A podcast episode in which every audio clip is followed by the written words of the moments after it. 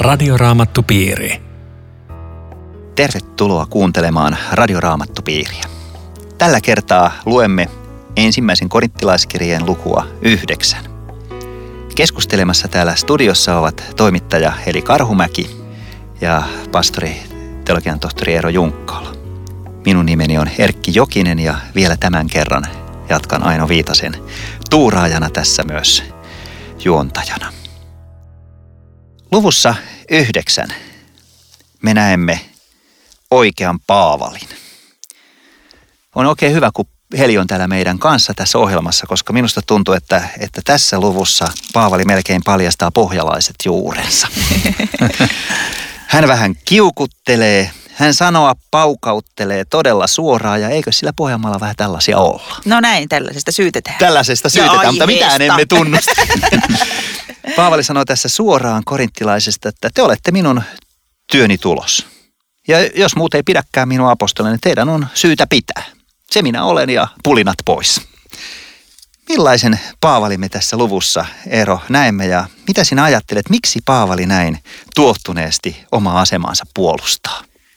Hän oli siis perustanut Korintin seurakunnan ja sitten muutaman vuoden päästä sieltä rupeaa tulee hänelle viestejä, joihin hän vastailee tässä. Ja niissä viesteistä ja sekä kirjeistä että sitten henkilökohtaisista viesteistä käy ilmi, että Korintin seurakuntalaiset on aika lailla niin kuin nousseet tässä kristillisyydessä korkealentoisiksi ja, ja. ja ruvenneet jopa vähättelemään Paavalin apostoliutta. Ja se käy täällä jatkossa vielä ilmi, että ne ei ole ihan varma, että onko Paavalle ihan oikeita pyhä henkeä ja armolla joka riittävästi, hmm. kun heillä kerran on. Ja nyt Paavali voi olla tosiaan, niin kuin sä sanoit, että hiukan hikeentyy, että hetkinen, että laitetaan nämä asiat nyt vähän oikeaan järjestykseen, että miettikää kuka tämän seurakunnan perustaja on ja, ja ketä, ketä tota, te tällä tavalla puhuttelette. Mulle muuten tulee tästä mieleen väistämättä, että kun olin aikanaan opiskelemassa Helsingin raamattokoulussa ja meillä oli kunnioitettu rehtori Kerttu Vainikainen siellä meidän opettajanamme, niin eräänä vuonna erään kurssin opiskelijoilla alkoi nämä hengellistäiset mennä niin lujaa, että ne meni rehtorin kansliaan ja sanoi, että rehtorille ei taida olla pyhää henkeä. Kyllä mä oon jälkeenpäin oltu noloina siinä.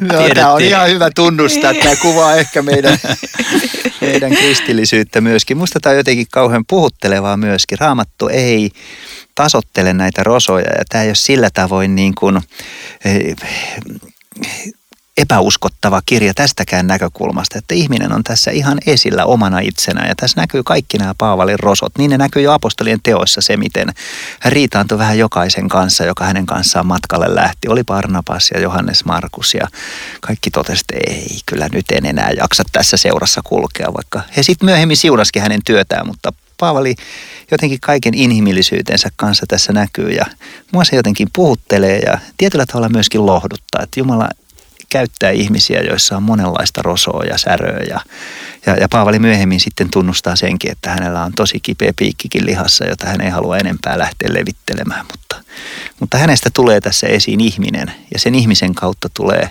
väistämättä esiin Kristus.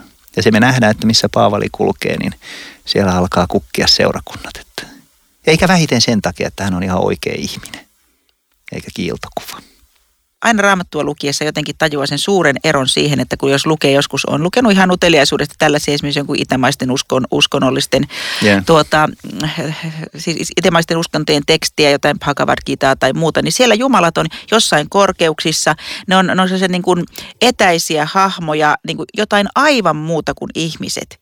Ja, ja, tuota, ja, ja kun meidän Jumalamme tuli ihmiseksi ja hänen seuraajansakin olivat ihmisiä, niin se tekee niin ajankohtaisen edelleen raamatusta, että yeah. aina tuntuu, että, että niin kuin teksti puhuttelee sen takia, että, että se ei ole vain jotain korkeuksissa ja pyhyyksissä olevaa jotain sellaista ihmeellistä spiritualiteettia, mihin ei saa mitään mm. otetta, vaan puhuu Joo. todellisesta ihmisen elämästä. Ja juuri tämän takia Paavali jotenkin korostaa tuolla aiemmissakin luvuissa tätä ihmisen ruumiin arvoa, että, että Jumala on kunnioittanut tai rakastanut ihmisen ruumista niin paljon, että hän saattoi itsekin ottaa ihmisen ruumiin ja tulla elämään tässä ihmisen ruumiissa kantamaan näitä ihmisen kipuja.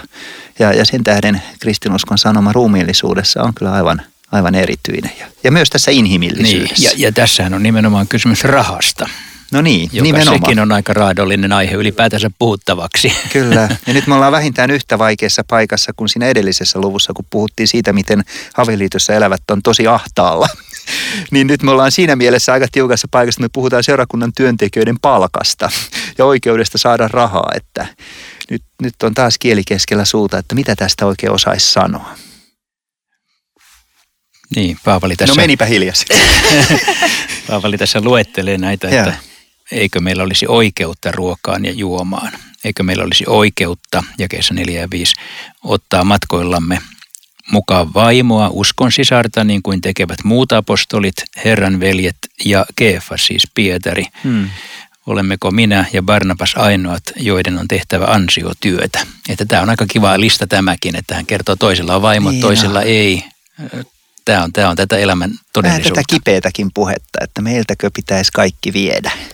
Hyvin, hyvin tulee inhimillisesti esiin ja, ja samalla Paavalilla on ihan tietty tarkoitus tässä, kun hän puhuu tätä. Hän ei oikeastaan näitä oikeuksia vaadi itselleensä käytännössä, vaan hän haluaa periaatteessa kaikille saman kohtelun. Ja, Ja tämän periaatteen Joo. se sanoo kyllä erittäin Sano. perusteellisin argumentein. Joo. Siis se, se jakesta seitsemän, kun Joo. se alkaa luetella, minkä, millä perusteella on oikeus saada palkkansa evankeliumin julistamisesta, niin, niin siellä on siis vanhan testamentin perustelut ja yleisinhimilliset perustelut ja, ja maanviljelystekstejä ja Joo. so, sotilaselämästä otettu esimerkit. Ja se lataa aika hurjasti tähän tätä materiaalia, että kattokaa nyt, kyllähän työntekijä palkkansa ansaitsee. Ja tietyllä tavalla hän varmaan seurakuntien järjestykseen ja seurakuntien elämään tekee tässä ison palveluksen, kun hän tulee tämän kirjanneeksi vaikka hyvin henkilökohtaisista syistä. Mutta tässä hän on taas ollut Jumalan käytössä, että hän on luonut tänne ne periaatteet, että, että, että hengellistä työtä tehdessä siitä työstä pitää sillä tavoin myös saada ansionsa, ettei joudu sekaantumaan elatuksen huoliin, niin kuin Paavali sanoo, vaikka hän itse katsoo, että, että hänen ei ole viisasta näitä oikeuksia käyttää. Miksi muuten? Miksi Paavali itse kieltäytyy näistä oikeuksista? Mitä te ajattelette? Mä ajattelen, että tässä saattaa olla sellainen ihan käytännöllinen syy, että Paavali oli yksin eläjä. Hänellä ei ollut perhettä elätettävänä. Että jos hän olisi ollut perheellinen ja, ja tuota, olisi ollut ehkä palvelusväkeä elätettävänä, ja, niin niin hän olisi Mm. tarvinnut rahaa enemmän, jos hän ei olisi ollut.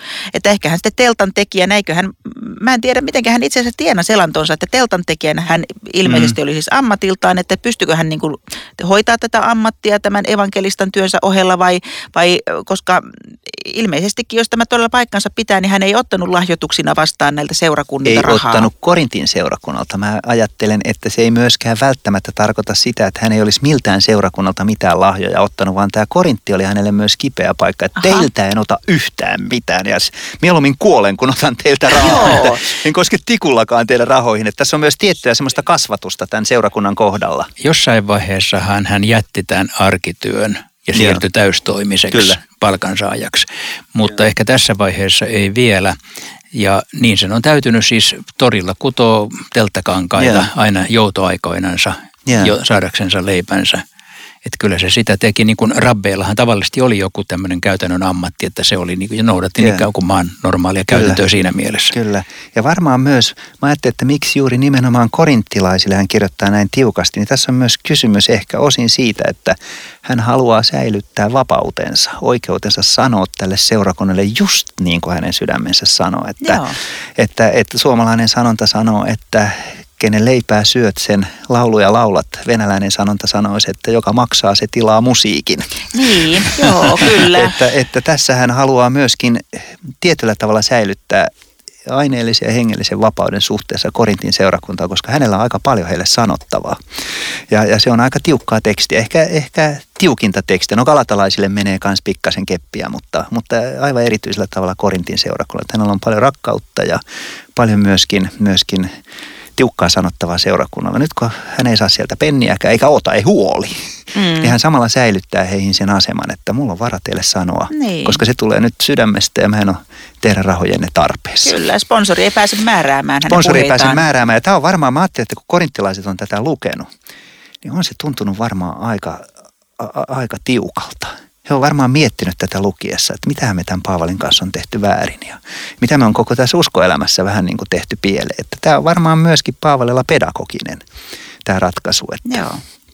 aika tiukkaa pedagogiikkaa kyllä. On. Kyllä, ja kuitenkin hyvin tiukasti puolustaa ö, oikeutta evankelistoille. Joo. Täällä Samoin on Herra määrännyt, että evankeliumin julistajien tulee saada elantonsa evankeliumista. Mä jotenkin luen tätä sillä lailla, että hän varmaan haluaa varmistaa sillä sen, että ne, joilla on perhettä ja lapsia ja palvelijoita, niin heidänkin elantonsa on sitten turvattu. Ja he voi samalla myös keskittyä siihen työhön, mitä, mihin he on kutsun saanut. Että Joo. kyllähän evankeliumin julistaminen on koko päivästä työtä sitten, kun siihen tarttuu, että sen tietää sitä tekevät. Tuo 15 on kyllä aika huikea, kun se on ladannut siis kaikki mahdolliset ja, argumentit, ja. että näin täytyy tehdä. Sitten sanoo, mutta minä en ole lainkaan käyttänyt hyväkseni näitä oikeuksia. En nytkään kirjoita tätä vaatiakseni niitä itselleni, mieluummin vaikka kuolen. Joo, ihan uskomaton, uskomaton epäitsekkyys. Joo, ja tällä ylpeyden, tätä ylpeyden aihetta ei kukaan voi minulta riistää. Että hän, hän ihan peittelemättä ylpeilee Joo. siitä, että hän ei ole niiden ihmisten rahojen tarpeessa. Että ei, ei tähän, tähän ylpeyteen ei taida meillä olla varaa. Että jos me ruvetaan täällä kovasti ylpeilemään, niin sitä saa hakea kyllä taksiluvat. Että. Mutta pystyt, pystyttäisikö me siis ajamaan toisten oikeuksia ottamalla itsellemme niitä, siis tällä intensiteetillä, niin. mikä Paavali tässä tekee, niin se on huikea esimerkki. Se on huikea esimerkki ja se myöskin palvelee mun ymmärtääkseni koko Jumalan valtakunnan työtä ja lähetystyötä tästä eteenpäin, että Paavali on ikään kuin tässä merkinnyt sen polun, miten on syytä seurakunnissa edetä. Että ne tekee ne seurakunnat aivan oikein, jotka valitsee nimikko lähetä ja pitää huolta hänen tarpeesta ja lähettää hänet maailmalle. Että he on osa lähetystyötä silloin ja tekee sitä Joo. työtä Paavalin ohjeen mukaan tai varustaa evankelistan tai, tai varustaa oman seurakunnan työntekijän. Että kyllä se on ihan Paavalin mukaan raamatullista. Juuri näin, niin kuin mä olen lähetystyöstä usein sanonut, että kristityllä on lähetystyöhön vain kaksi hmm. mahdollista suhtautumistapaa, olla lähtiä tai lähettäjä.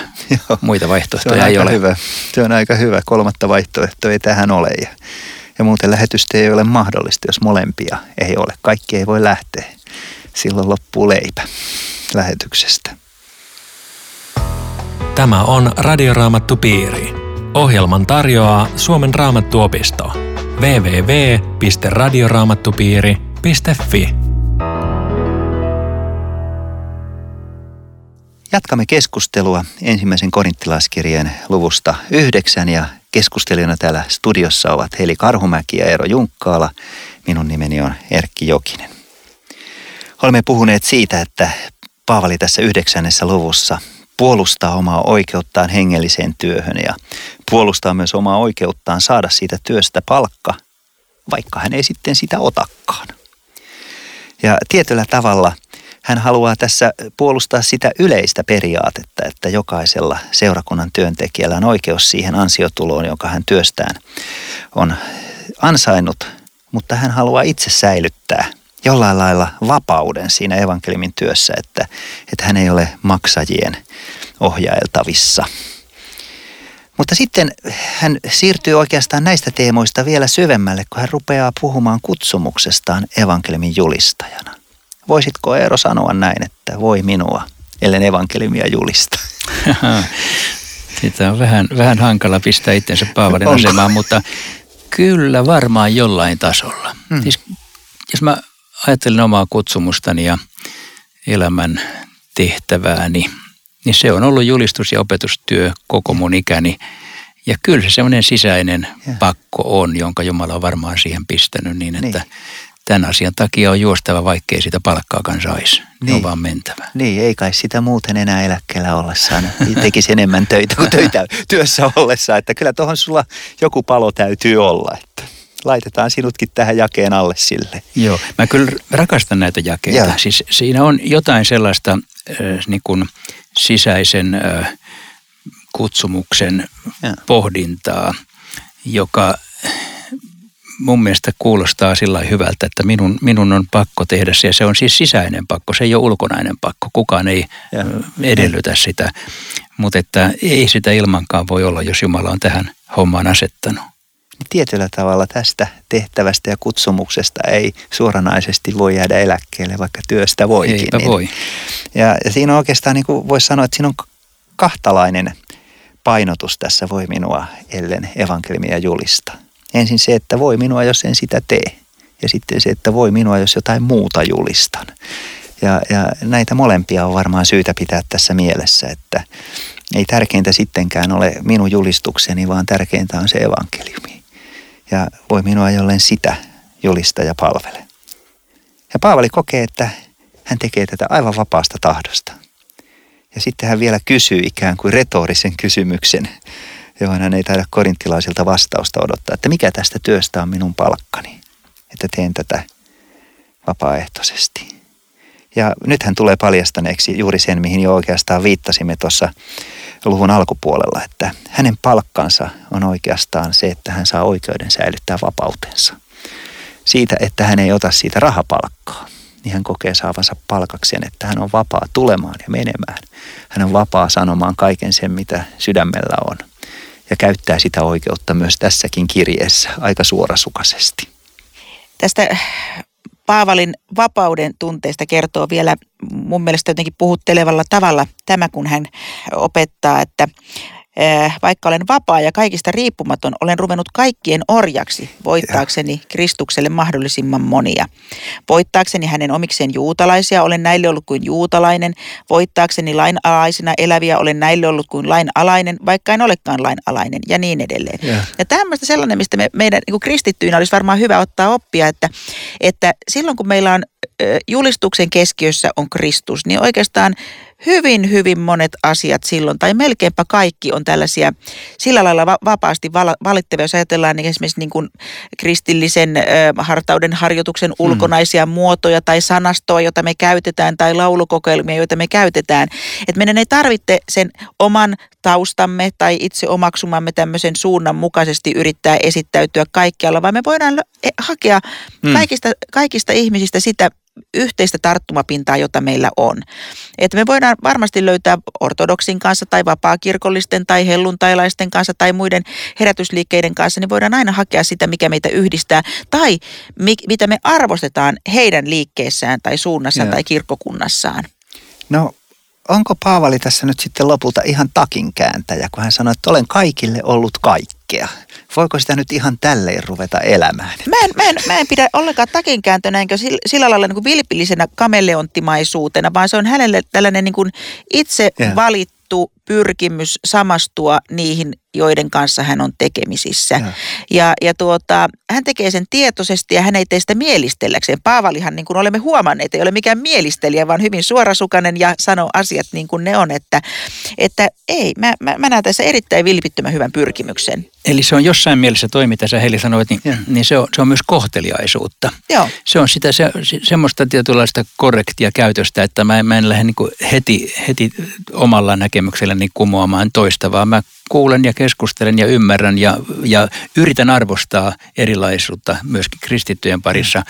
Ja, ja sitten mä luen näitä jakeita myöskin sillä tavalla, että se on tämmöisen evankelioimisen ja lähetyksen näkökulmasta, niin siinä tulee tämmöinen kysymys kontekstuaalisaatiosta, jossa on mm. hienolla sanalla, eli siis miten mä otan huomioon sen maailman ja ympäristön, missä mä elän kun mä haluan mennä sinne Kristuksen kanssa ja todistaa Jeesuksesta.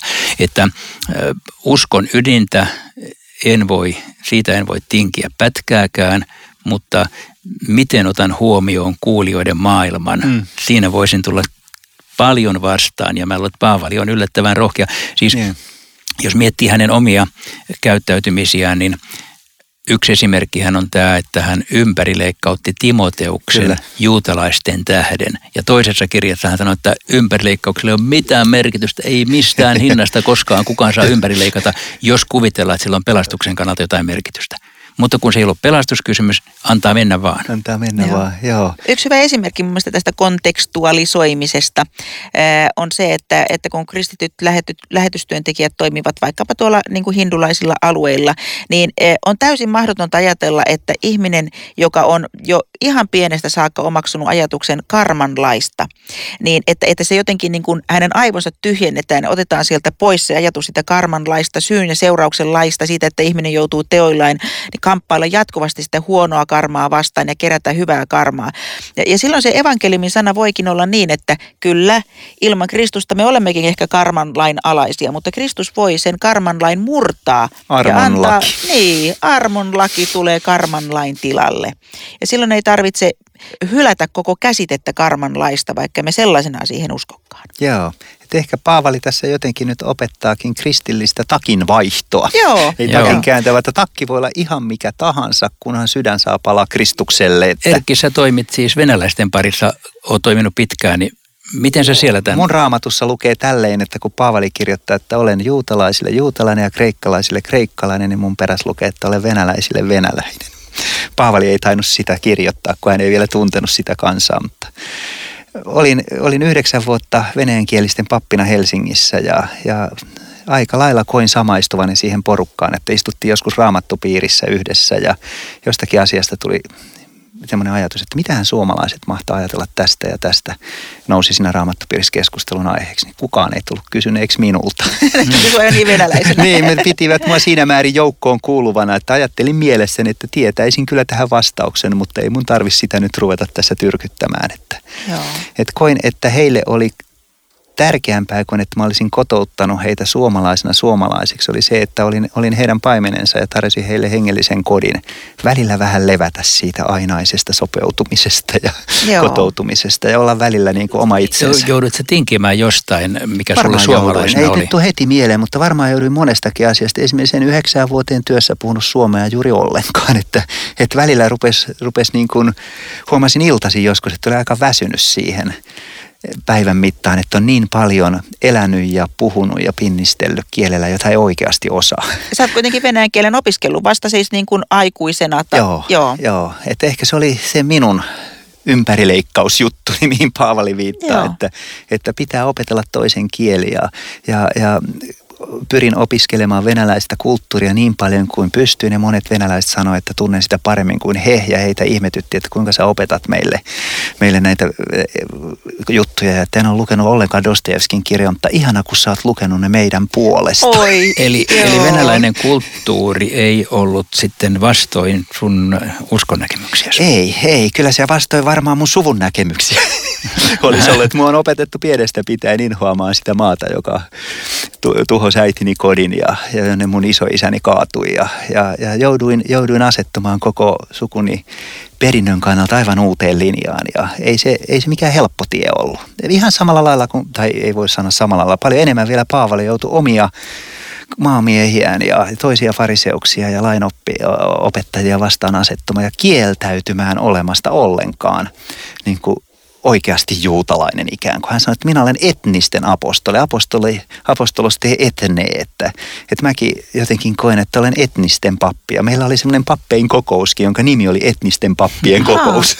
Mä olin siinä, siinä ajoittain ainoa suomalainen, että, että siinä oli toinenkin suomalainen pappi aina välillä mukana ja sitten oli kiinalainen ja virolainen ja venäläinen ja, ja egyptiläinen. Ja, ja me olin, oltiin etnisiä luterilaisia pappeja, jotka kokoonnuttiin miettimään näitä kysymyksiä. Ja, ja Paavali on meille ollut kaikille hyvin tärkeä niin kuin tämmöinen kannustaja siihen, että kaikille kaikkea, jotta voitaisiin voittaa joitakin. Ja kyllähän se valtava uskon todistus on ollut ö, kautta kristinuskon historian, että evankelista on tullut elämään toisen kansan keskuuteen, omaksunut heidän tapansa, elänyt heidän joukossaan, tullut mm. ihmiseksi heidän joukkoonsa. Mm. Ja, tuota, ja kyllä mä lähden esimerkiksi Lapuallakin, jossa tietenkin on niin kuin isänmaan historia huomioon ottaen ollut paljon tällaista niin kuin venäläisvihamielisyyttä ja epäluuloa. Ja kun meille tuli yli sata venäjänkielistä venäläistä opiskelijaa tuli Lapualle, Totta. niin me sitten imastiin heidät myös seurakunnan pariin niin, että pidettiin heille venäjänkielistä raamattupiiriä siellä aivan ja aivan ihania uskovaisia nuoria. Ja sitten kun heille tuli Hyvin hätä. tuttuja mulle. Joo. Ja sitten kun heille tuli hätä, kun tällaisen oppilaitosfuusion jälkeen heiltä yhtäkkiä sopimuksen vastaisesti lähdettiin viemään heidän opintososiaalisia etujaan, mikä olisi käytännössä lopettanut heidän opintonsa ja olisi heidät karkotettu takaisin Venäjälle, niin he silloin turvautuivat seurakuntaan. He ymmärsivät, että me ollaan yhtä, täältä me saadaan turvaa. Ja me saatiin siis reilussa kolmessa viikossa me saatiin kampanjoimalla saatiin tämä oppilaitosfuusiosta johtunut päätös saatiin käännettyä, hmm. käännettyä tuota, peruutettua niin, että he sai sitten jäädä, jäädä Lapualle. Ja, ja kyllä tätä tällaista kontekstualisoimista kyllä harrastettiin tämän kolmen viikon aikana niin, että että esimerkiksi nämä venäläiset nuoret, tuota, he, he tuli laulamaan meidän, meidän messuun, jossa kannettiin kolehti Lapuan sotaveteraaneille. Ja me tietenkin kysyttiin veteraaneilta sitten, että mitäs mieltä olette, että pitääkö pohjalaisen sana pitää, pitääkö sopimukset pitää voimassa. Ja voi kaikki veteraanit, ne puhuu niin ihanasti näiden nuorten puolesta ja me kerättiin heille ruokaa, 200 kassillista ruokaa. Lapualaiset heittäytyi suorastaan näiden nuorten puolelle, koska se, se, se yhteinen usko oli se, joka Kyllä. yhdisti. Ja yhtäkkiä se siinä pystyttiin ylittämään nämä vanhat kaunat ja vanhat rajat niin, että tuntuu, että vanhat veteraanitkin sanoo, että kyllä meillä on Lapuamla venäläiset on parempia kuin kerenkään muire. Tämä on, tämä on tärkeä kokemus ihmiselle tulla niistä meiksi, että Joo, meillä oli se sama kokemus Venäjällä, että meistä käytettiin nimitystä meidän suomalaiset. Ai, ja, ja Nashi Finni ja, ja mä jotenkin koin, että se oli tosi lämmin sana. Ja mä Joo. ajattelen, että myös meidän venäläiset ja meidän somalit ja, ja, ja, ja, ja meidän nämä ja nämä, niin se on hirveän iso sana. On. Sä oot silloin jo osa sitä yhteisöä ja siitä on myöskin uskon jakamiseen paljon lyhyempi askel. Että Paavalihan teki tämän tempun Areopakilla, että hän kiersi kaikki kreikkalaiset temppelit ja hän sanoi, että olette te sitten hienoa vaikka, että pidätte näin hyvää huolta näistä jumalien temppeleistä. Se oli aika huikea. Are, joo, Areopakki puhe Paavilalle on just esimerkki oh. tästä, mitä hän tässä kirjoittaa tässä Kyllä. Yhdeksännessä luvussa, että hän sopeutti kyllä sen tyylikkäästi niin kuin siihen maailmaan. Mutta se jotenkin kieli mun mielestä siitä, että Paavalin oma, hänellä oli niin vahva usko. Hän tiesi täsmälleen yeah. oman identiteettinsä, niin silloin mikään muu identiteetti Joo. ei uhannut häntä. Ja musta tuntuu, että monta kertaa silloin, kun me hirveän ärhäkästi puolustetaan jotain niin kuin omaa katsomusta tai sen niin kuin hienosyisiä sävyjä, niin silloin me oikeastaan ollaan epävarmoja sitä meidän omasta identiteetistä. Ja, ja esimerkiksi kun mä mietin suomalaisia herätysliikkeitä, niin joskus tuntuu, että siellä, missä sellainen, sellainen tota evankeliumin syvin sisältö on vähän jotenkin hukassa, niin siellä kaikkein voimakkaimmin puolustetaan niitä ulkonaisia muotoja ja niiden säilymistä aivan samanlaisena kuin ennen. Se on ihan totta. Ja Paavali sanoi tässä tosi kauniisti myös sen, että voittaakseni heikkoja olen näille ollut heikko. Ja uskossa on vahvoille, että tämä on aika vaativa kutsumus, että miten voisin aidolla tavalla olla heikolle heikko. Ja, ja sitä ilman voi olla, että monelle jää se evankeliumi kuulematta. Jos, jos se tulee kovin kovaa korkealta ja, ja, ja, ja isosti, niin, niin se, se jää saavuttamatta. Et Paavali on ollut jopa valmis tässä. Hän on tulinen persoona ja täynnä, täynnä paloa, mutta hän on heikoille halunnut olla heikko, jotta hän voisi heidät pelastaa. Että se on ja tässä voi kuva. Jumala myös ottaa kovaan kouluun. Mä nimittäin aikoinaan, mulla oli tota sellainen eh, evankeliumin julistamisen palo. Ja mä muistan, eh, vasta myöhemmin tajusin, että kun mä olin rukoillut, että rakas taivaallinen isä, anna mun ymmärtää näitä uskonnottomia ja ateisteja, niin mä sain sellaisen armon, että mä olin, mä, sain, mä olin niin pitkään uskonkriisiin, jossa mä en pystynyt uskoa Jumalaan lainkaan. Nyt Aivan. mä tiedän, mitä on olla ateisti vastoin Aattele. tahtoaan, kun ei pysty uskomaan. Ja se on jättänyt sellaisen jäljen, että mä en pysty ylpeillä enää kenellekään uskostani, koska mä todella tiedän, että se on annettu lahja. Se on annettu lahja. Radioraamattu piiri. Kiitoksia tässä kaikki tältä kertaa Radioraamattupiiristä. Eli johtaisitko meidät vielä loppurukoukseen? Kiitos rakas taivaallinen Isä, että on saatu kokoontua yhteen Jumalan sanan ääreen. Tutkia sitä yhdessä ja rukoilla yhdessä. Siunaa kaikki nämä keskustelut. Anna niiden olla siunaukseksi kaikille niille radion kuuntelijoille, jotka sydämessään tutkii näitä samoja asioita. Anna heille siunauksesi juuri siellä, missä he elävät ja ovat. Isän ja pojan ja pyhän hengen nimeen. Aamen. Radioraamattupiiri. www.radioraamattupiiri.fi